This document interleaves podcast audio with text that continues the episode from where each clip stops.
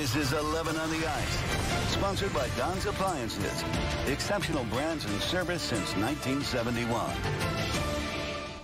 Good evening and welcome to 11 on the Ice. I'm Albie Oxenrider, and we've called in the heavy hitters to talk about what's happening with the Penguins. Joining us this week, as they do each week, the old two-niner, two-time Stanley Cup champion Phil Bourque, and our partner from DKPittsburghSports.com, Dan Kovacevic, and we're dissecting another tough loss, a division loss for the Penguins.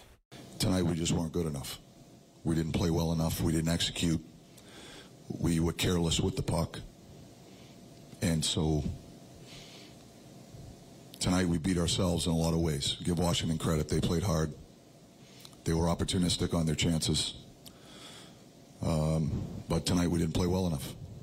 We beat ourselves in a lot of ways. All right, here's the danger. The Penguins just four points ahead of the Capitals, now in third place, and the Caps have two games in hand.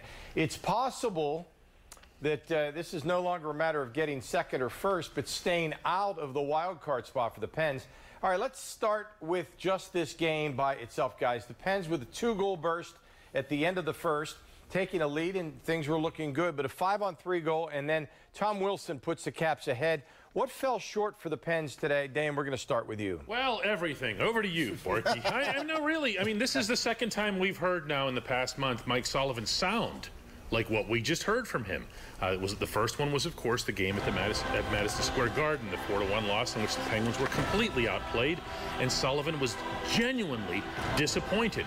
That was the case here as well. Uh, Tristan Jarry wasn't great in this game, but he also did keep this from getting worse with some of the mistakes that were made. Uh, overall, Albie, I got to be honest with you. This looks like a team that needs a break, and I'm talking like an Olympic-sized break. Problem is, they're not going to get one. There's nowhere near enough time between now and the playoffs. Borky? You're right. You're in the stretch here. You're going to play five games in eight days. You're going to play seven games in 12 days. So forget that. You are going to get a four-day break uh, coming up here in uh, a little while, uh, but that's not soon enough. So for the Pittsburgh Penguins, you score in the first minute of the game. You score in the last minute. Excuse me, last minute of the first period. That should have been enough. You're up three to two, and then you don't score again the rest of the way. And the Caps came out. We've seen this from the Penguins a bit. This is what concerns me the most, Albie and Dejan, is the Penguins have come out, and we've talked so much about them not having great starts. When they've had a great start or had a good period, and, and against Colorado, they don't follow it up with another period after that. It, it kind of gets left in the dust a little mm -hmm. bit. So mm-hmm. uh, it, to me, it's urgency, it's pride, it's details. It's not wanting to be that guy that lets the team down. All right, uh, let's just say that the Pens are one and five since that 11-2 win over Detroit. That includes four losses in a row, so uh, they move on to the game tomorrow. Uh, the Penguins got Jason Zucker back today. Uh, well, first of all, let's talk about what they can do to right the ship, Borky.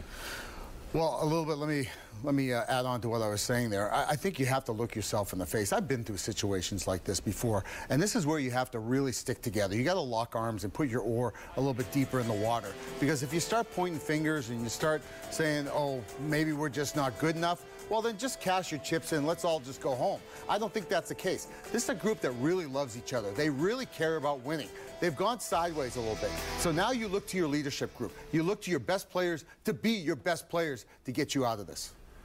Part of that sideways component, I think, Phil, is that this team has been bad at inopportune times. And by that I mean how many occasions have we seen this season of the Penguins scoring a goal and then giving one up in the next 30 seconds? Uh, some of that yes, I'm going to pin that on the coaching because I'd love to see more of an emphasis from Mike Sullivan on after a goal is scored, put the Teddy Blueger line out there and tell them to just look at their watches or something. You know, you don't even have to get creative. Kill a minute off. Let us enjoy this lead or this tie game for just a bit. And then from there, proceed to bring out the Evgeny Malkin line and what, what happened in this game. That can't happen. The inconsistency with the periods. But I'm going to come back to this again. This team looks like it needs a break. These games don't mean much. I hate to say that, but Albie, you know those standings that you showed earlier? I'd be all right if I'm the Penguins finishing fourth. I really would. I don't want to play the Rangers. Look at that matchup right now. Rest some guys. Come up with some kind of illnesses or whatever else and sit them. Nine regular season games remain. Penn's got Jason Zucker back again mm -hmm. today. Does the lines especially the Malkin line, mean that the Penguins can't turn this around, or is that too much of an uncertainty at this point, Dan? Well, I, I will say this. I, I, thought the bottom six in this game uh, were, were solid, and, and, they contributed, and not just the Brian Boyle goal. That was a really nice shot, though. uh, I, I, thought they were what you would want them to be in the playoffs, and we didn't see the same amount from the top six. Now, that said, the Malkin line still has to kind of come together. We have to be fair about that. Rickard Rakell just got off the plane here. Jason Zucker just got off uh, the injured list for the 500th time this season. It's not going to happen like this. Uh, but there's got to be balance to it. There's got to be scoring too. You know, another thing, Phil, that nobody seems to really talk about as it relates to this team, haven't scored much. If you take that Detroit game yeah. out of the mix, haven't been scoring at all. Yeah.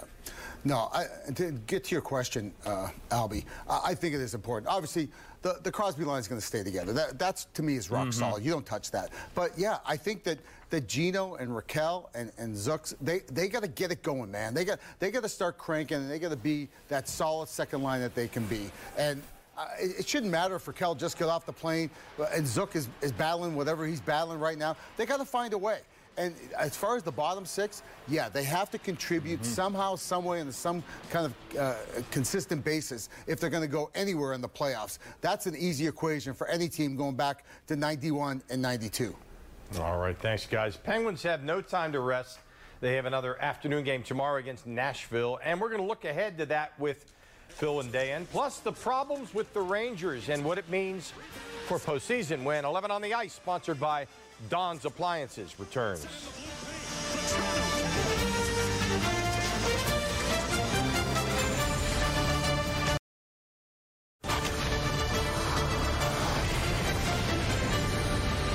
Welcome back to 11 on the Ice, sponsored by Don's Appliances. I'm Albie Oxenrider with Phil Bourque and Dan Kovacevic. Tomorrow, Na Nashville comes to town.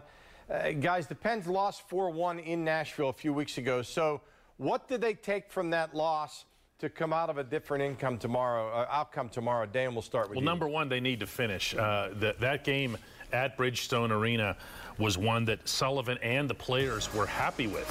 Uh, they thought that they gave a pretty good effort, that they dominated possession, and they just couldn't beat Juuse Saros. They were trying like crazy, but they couldn't do it. The Predators made things happen at the other end. The Predators have guys. They have they have depth up front. They're still the Predators in so many ways, Phil. You know what I mean? Mm-hmm. I know exactly what I mean. And the one guy you want to look out for, he's 59. And he oh, is yeah. an absolute beast. Uh, you know who I'm talking Roman about. Josi, Roman and he Josi, was dominant in that game. Three assists in the game. He was mm-hmm. all over the ice. He's a defenseman that plays like a forward. And I'll tell you what, I would almost consider him. I don't know if he'll win the Norris as the best trophy. I think they'll go to Cale Makar, but he might win the Hart because he's the team's best player. He's dominant. And Juuse Saros, yes, I know he's playing against Florida tonight. Don't rule him out in the back-to-back situation, knowing though David Rittich is the backup. I'm not going to say that's an automatic, but they're mean. They're not that far removed from the Washington Capitals. They got high-end talent in uh, um, Duchene and Forsberg, and they play mean and nasty and physical. Yeah, they're annoying. All right, puck. they are. That's the word. Puck I was thinking of something else, but okay. that's for the late night show. Tomorrow afternoon, PPG Paints Arena. Up next, four goals in four games. What the regular season means for a possible playoff showdown with the New York Rangers. Next on 11 on the Ice, sponsored by Don's Appliances.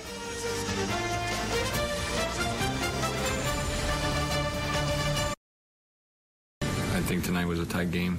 Uh, we battled hard. We gave us a chance, give ourselves a chance to to come back. I think we've been doing the right things. I, I just don't think we've been getting uh, the bounces and some of the, the points in the last couple of games. But I think the team's been playing really well, and I know that it'll turn around.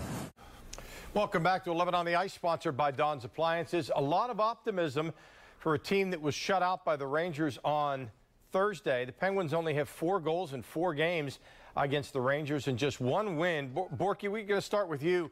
Uh, how does the regular season, from a player's uh, perspective, carry into a playoff series if the two teams would meet in the playoffs? Uh, I like this question. I do. Only one even strength goal for the Penguins, by the way, in that four-game season series, and that was from Brian Boyle. So that's not good enough right there. Uh, you've got a goalie, goalie in Igor Shesterkin, incredibly athletic.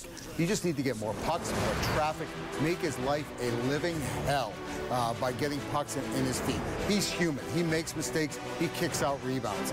And off the rush, the one thing the Penguins, and kind of it's, it's a microcosm of what they've been going through recently in the four-game season series, they fed the Rangers offense by mismanaging the puck. Hoper plays, bad ice, uh, bad cross ice passes. It fed right into the offense of the New York Rangers. They are one of the best teams, if not the best teams, at making offense off the rush. And they're also one of the lesser teams in the NHL when it comes to actually defending in their own zone. We've seen that against other teams in the Metro. The Devils put up seven on them the last time they met. That's only because the Devils, as, as weak as they are in a lot of areas, have a lot of speed and they come at you with what? A forecheck.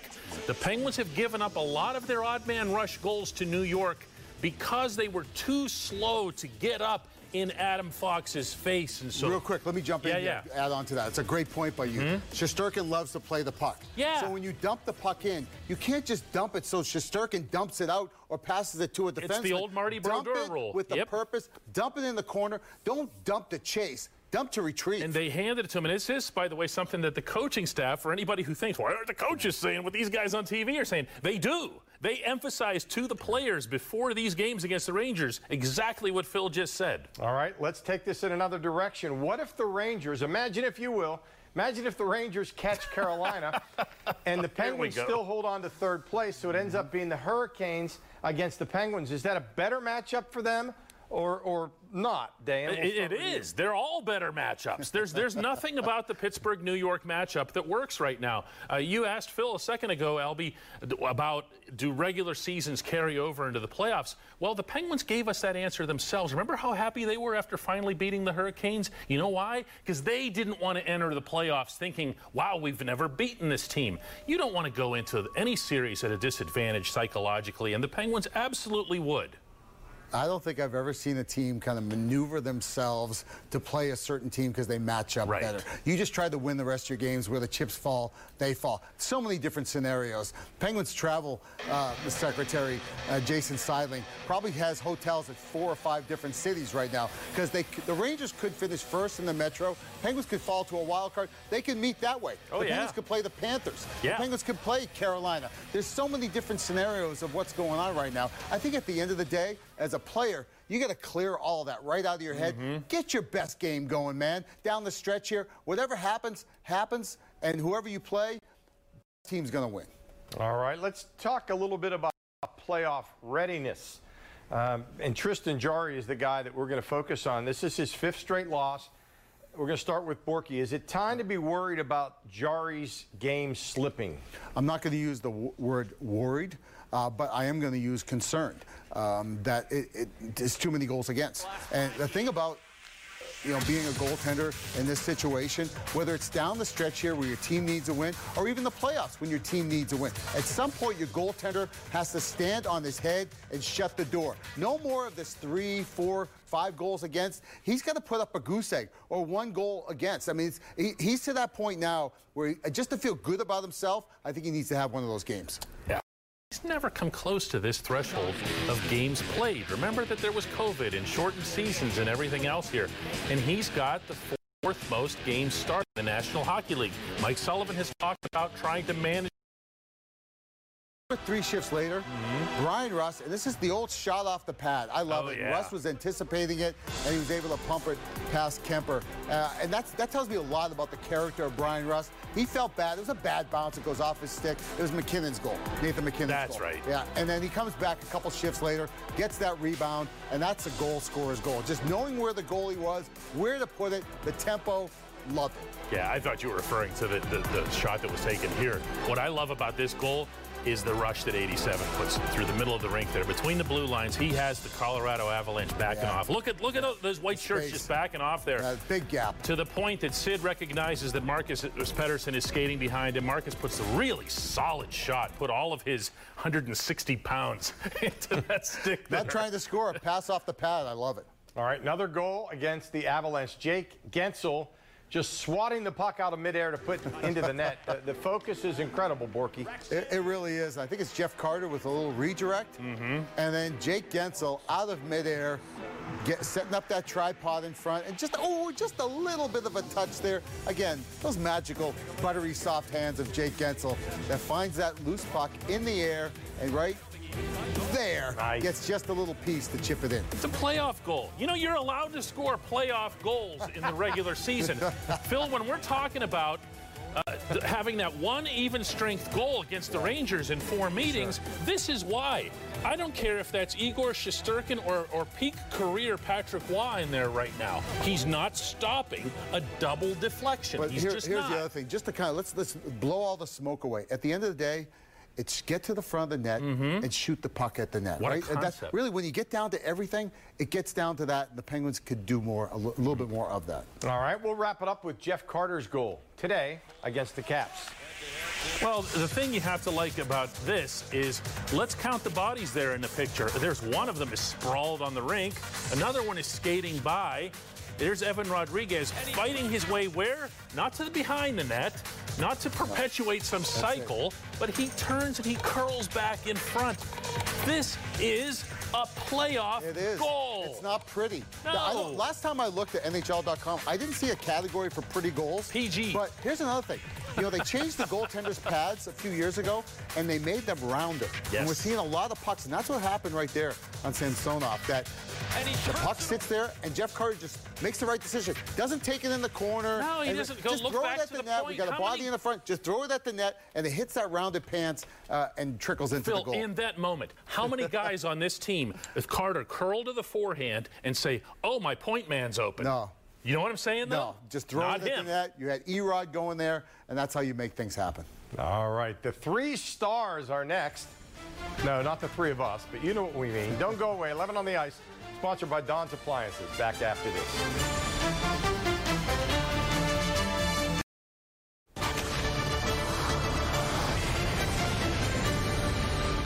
Welcome back to 11 on the ice. Now the moment we've all been waiting for, and we expect that after these lists are revealed, you'll be able to end up the show mixing it up like the Penguins and Rangers did on Thursday. Three stars, uh, three stars. Go, day in your first.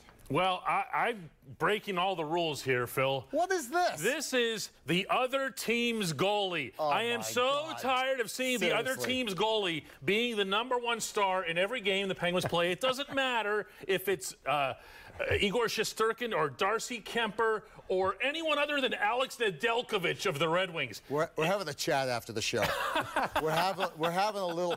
We're gonna have a little tete-a-tete, as they say. Oh, this doesn't sound like it'll end well. Okay, let's just, okay, let's just go. Okay, I went with Mike Matheson. Mike Matheson. He's been good. Been so good. He has. I name me. Uh, he's one of the top five defensemen in the league at carrying the puck and how fast he can skate. Amazing. Roman Josi's there. Cale Makar is there, but From zero. From zero. From zero. He, and the way he can shoot the puck and get it on the net, he he is just he has gone to another level. We, I'm glad we both agreed on the Rusty Razor Yeah. because he's just been a model He's of been consistency. And then uh, interesting, you went with Kartsy. Yeah, I thought I think he's his game has begun to be, look more like Jeff Carter and what you want to see in the in the in the playoffs. I'm, I'm curious about your Rakell pick. What do you like about it? I haven't been nuts about him. Everything. Okay, go ahead. Everything. Go He- ahead. every time he's on the ice, I kind of scooch myself up on the edge of my seat because Uh-huh. I feel like he's going to be a difference maker. I know this wasn't last week, but I wanted to give him some love for that Minnesota game. Yes, for a he couple was of good really up there. good I goals. just I still want to see Super more talented player. symbiosis between He'll give him you and more. 71. Trust me. I'm just glad we got the Rusty Razor and Kartsy in there. Thanks, guys. That'll do it for 11 on the ice for Dejan Kovacevic and Phil Bourque and the entire Channel 11 sports team. I'm Albie Oxenrider. Have a great night.